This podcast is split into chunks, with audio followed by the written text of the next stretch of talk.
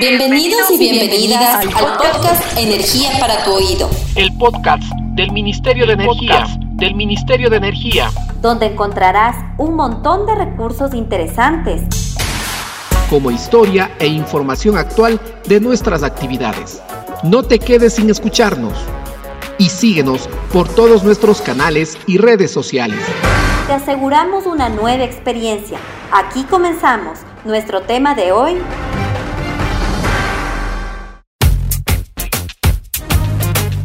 Poco de historia minera en el oro.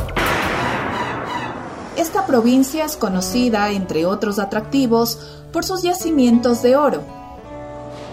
Desde la época preincaica se conocía que en esta zona, ubicada al sur del Ecuador, existían importantes yacimientos de oro, especialmente en Saruma y Portobelo. ¿Cuánto oro hay en este lugar?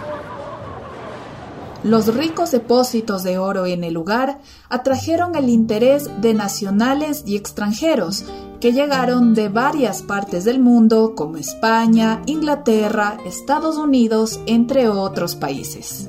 Hombre, tío, ¿conoces Ecuador? No, ¿dónde es? Tío, es en América del Sur. Escuché que hay mucho oro, debemos ir allá. ¿Sabes cuál fue la primera empresa minera que se estableció en esta zona? En el año de 1880 se conformó la empresa minera Great Saruma Gold Mining, conformada por capitales chilenos e ingleses.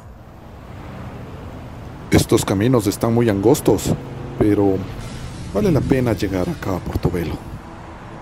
Pero en 1896, la Great Saruma Gold Mining vendió sus acciones a la empresa norteamericana South American Development Company, más conocida como SADCO.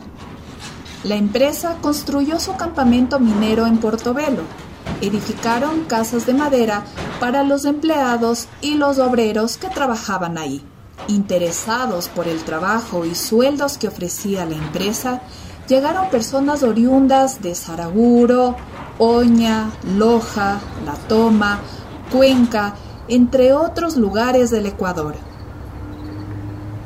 Muy buenos días, señor. Quiero trabajar aquí en la mina. Me dijeron que hay puestos vacantes. Pase, por favor. Llene este formulario y después le haremos una entrevista.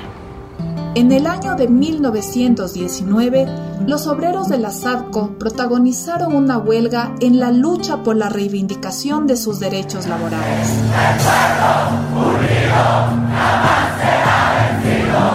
Unido jamás será vencido. Queremos que nos suban el sueldo. Merecemos ser tratados mejor.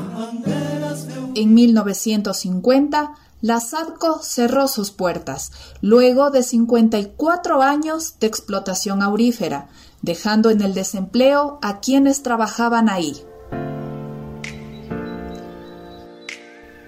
Pero en el año de 1955 se conformó una nueva empresa minera para continuar la explotación en las minas donde estuvo la SADCO. Esta se llamó Compañía Industrial Minera Asociada, de la cual el 51% de las acciones fueron de la municipalidad y el 49% de los trabajadores de la ex compañía norteamericana.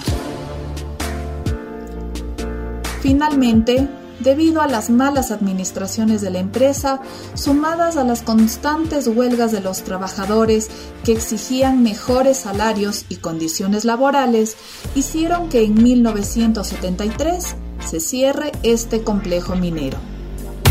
Un poco de historia minera en el oro. Un poco de historia minera en el oro.